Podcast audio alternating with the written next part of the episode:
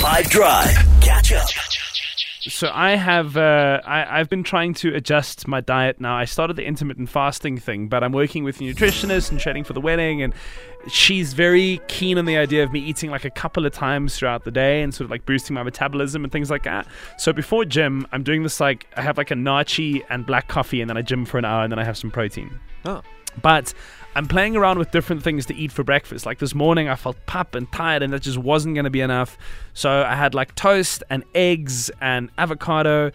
Um, but Sarah, my fiance, pretty much damn near every morning, she just has fruit for breakfast, and I've never really like tried that as a thing. So I thought, let's make it a hate it or rate it, and you can tell me that it's either like it works for you and it's amazing, or is not good.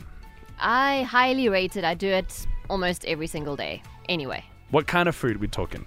Um, it depends, but uh, like today I had a banana, for example, which is I know that's not necessarily sufficient, but um, if I have yogurt and fruit, then I'll have blueberries and raspberries and Some seeds. uh, yeah, some seeds, that kind of stuff. So I guess berries mostly, but pretty much any fruit. There are going to be people among us who I think won't be able to start their day without like a massive bowl of something very starchy or stodgy or carb heavy. There are going to be people among us who won't start the day without something greasy. There are going to be people who among us start their day with coffee and a cigarette. And there are going to be people among us who insist on starting their day with fruit. I imagine, Jude, I can't see you doing it.